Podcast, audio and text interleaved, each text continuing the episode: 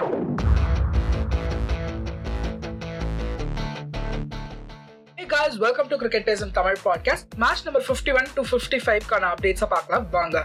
Match number 51 Mumbai Indians versus Gujarat Titans வேற level match பா இது. மும்பை இந்தியன்ஸ் நாங்க போலனா என்ன? மற்ற டீமோட பிளே ஆஃப் சான்சஸை நாங்க ஸ்பாயில் பண்ணுவோம் அப்படின்னு சொல்லி முடிவு எடுத்திருக்காங்கன்னு நினைக்கிறேன்.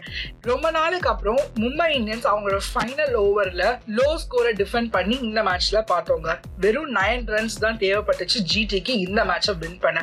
பட் ஃபைனல் ஓவர்ல சாம்ஸ் சூப்பரா போட்டு வெறும் மூணே மூணு ரன் மட்டும்தான் கொடுத்தாரு. அண்ட் ஒரு குரூஷியல் ரன் அவுட்டும் அந்த ஓவர்ல இருந்துச்சுங்க. இது ஒரு கேம் சேஞ்சிங் ஓவர் அப்படின்னே சொல்லணும். ஸோ ஃபைனலா மும்பை இந்தியன்ஸ் இந்த மேட்சை அஞ்சு ரன் டிஃபரன்ஸ்ல வின் பண்ணியிருக்காங்க. Match number fifty two Punjab Kings versus Rajasthan Royals Punjab toss win பண்ணி பேட்டிங் சூஸ் பண்ணாங்க. Decent first innings one eighty nine runs target ஆர்ஆருக்கு set பண்ணியிருந்தாங்க. ஓப்பனர் ஜெயஸ்வால் கேமை அழகாக எடுத்துட்டு போனாரு. டீம்ல என்னதான் ரெகுலரா விக்கெட்ஸ் விழுந்தாலும் பவுலர்ஸால ஸ்கோரை கண்ட்ரோல் பண்ண முடியல. ஸோ ஜெயஸ்வால் ஒரு ஆங்கர் இன்னிங்ஸ் பிளே பண்ணி இந்த கேமை ஆர்ஆருக்கு வின் பண்ணி கொடுத்திருக்காரு.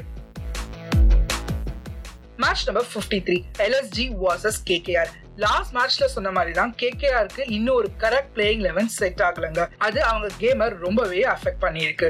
இந்த கேம்ல வெறும் ஒன் நாட் ஒன் ரன்னுக்கு ஆல் அவுட் ஆயிருக்காங்க கேகேஆர் ஒரு சைட்ல கேகேஆர் என்னதான் ஃபார்ம் அவுட்ல இருந்தாலும் நம்ம எல்எஸ்டி பவுலர்ஸுக்கு கிரெடிட்ஸ் கொடுத்தே ஆகணும்.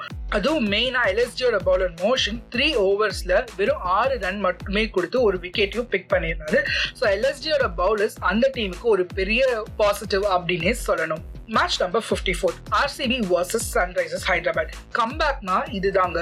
அறுபத்தி எட்டு ரன்னுக்கு லாஸ்ட் மேட்ச்ல ஆல் அவுட் ஆன ஆர்சிபி இந்த மேட்ச்ல அறுபத்தி ஏழு ரன் டிஃபரன்ஸ்ல வின் பண்ணியிருக்காங்க. சம பவுன்ஸ் பேக் அப்படின்னே சொல்லணும்.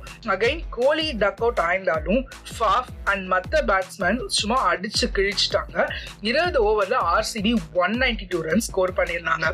ஸோ சேசிங்ல எஸ்ஆர்எச் ஓபனர்ஸ் ரெண்டு பேருமே டக் அவுட் ஆனதுனால இந்த கேம் ஒரு ஒன் சைடட் கேமாவே மாறிடுச்சு.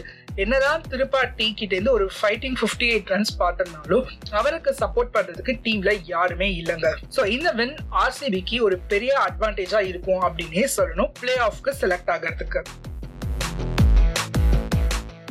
Match number fifty five CSK versus Delhi Capitals CSK அவ்வளவு சீக்கிரமா பிளே ஆஃப் சான்ஸை மிஸ் பண்ணுவாங்க அப்படின்னு தோணலைங்க. கடைசி வரைக்கும் ஃபைட் பண்ணலாம் அப்படின்னு முடிவு பண்ணிட்டாங்கன்னு நினைக்கிறேன். இந்த மேட்சை வின் பண்ணி இன்னும் அலைவா வச்சிருக்காங்க அவங்களோட பிளே ஆஃப் சான்சஸ் அது மட்டும் இல்லாம டிசியோட பிளே ஆஃப் சான்ஸை இன்னும் டிஃபிகல்ட் ஆக்கியிருக்காங்க அப்படின்னே சொல்லணும். ஃபர்ஸ்ட் பேட் பண்ணி டூ நாட் எயிட் ரன்ஸை போர்டில் போட்டாங்க சிஎஸ்கே அதுவும் மெயினா கான்வாய் ஓப்பனிங்ல தெரிக்க விட்டாரு. Eighty seven runs off forty nine balls and எண்ட்ல தோனி எட்டு பால்ல இருபத்தி ஒரு ரன் அடிச்சிருந்தாரு. சோ ரெண்டு பேரோட பேட்டிங்கும் பார்க்க வேற லெவல்ல இருந்துச்சு. சோ டிசி கிட்ட இருந்து ஒரு பவர்ஃபுல் ஸ்டார்ட்டை வந்து சேஸ்ல நான் எக்ஸ்பெக்ட் பண்ணேன். ஆனா ஸ்டார்டிங்ல இருந்தே விக்கெட்டை ரெகுலரா லூஸ் பண்ணிட்டே இருந்தாங்க. அதனால ஒன் செவன்டீன் ரன்ஸுக்கு ஆல் அவுட் ஆயிருக்காங்க. பிக்கஸ்ட் மார்ஜின்ல சிஎஸ்கே வின் பண்ணி அவங்க நெட் ரன் ரேட்டையும் இன்க்ரீஸ் பண்ணிருக்காங்க இது பே ஆஃப் டைம்ல ஒரு பெரிய அட்வான்டேஜா இருக்கும் அப்படின்னே சொல்லணும். இப்போ அப்டேட்ஸ் பார்த்தாச்சு. டாப் ஃபோர் யார் இருக்காங்க அப்படின்றத பார்த்துடலாம் பாயிண்ட்ஸ் டேபிள்ல first place Lucknow Super Giants second place Gujarat Titans third place Rajasthan Royals and fourth பிளேஸ்ல ராயல் சேலஞ்சர்ஸ் பெங்களூர் இருக்காங்க. இதோட ஷோட எண்டுக்கு வந்தாச்சு. Match number fifty six to சிக்ஸ்டிக்கான அப்டேட்ஸோட அடுத்த எபிசோட்ல உங்களை பார்க்குறேன். Bye guys Thank you for tuning in. This episode got produced by Musical Makers Home Production.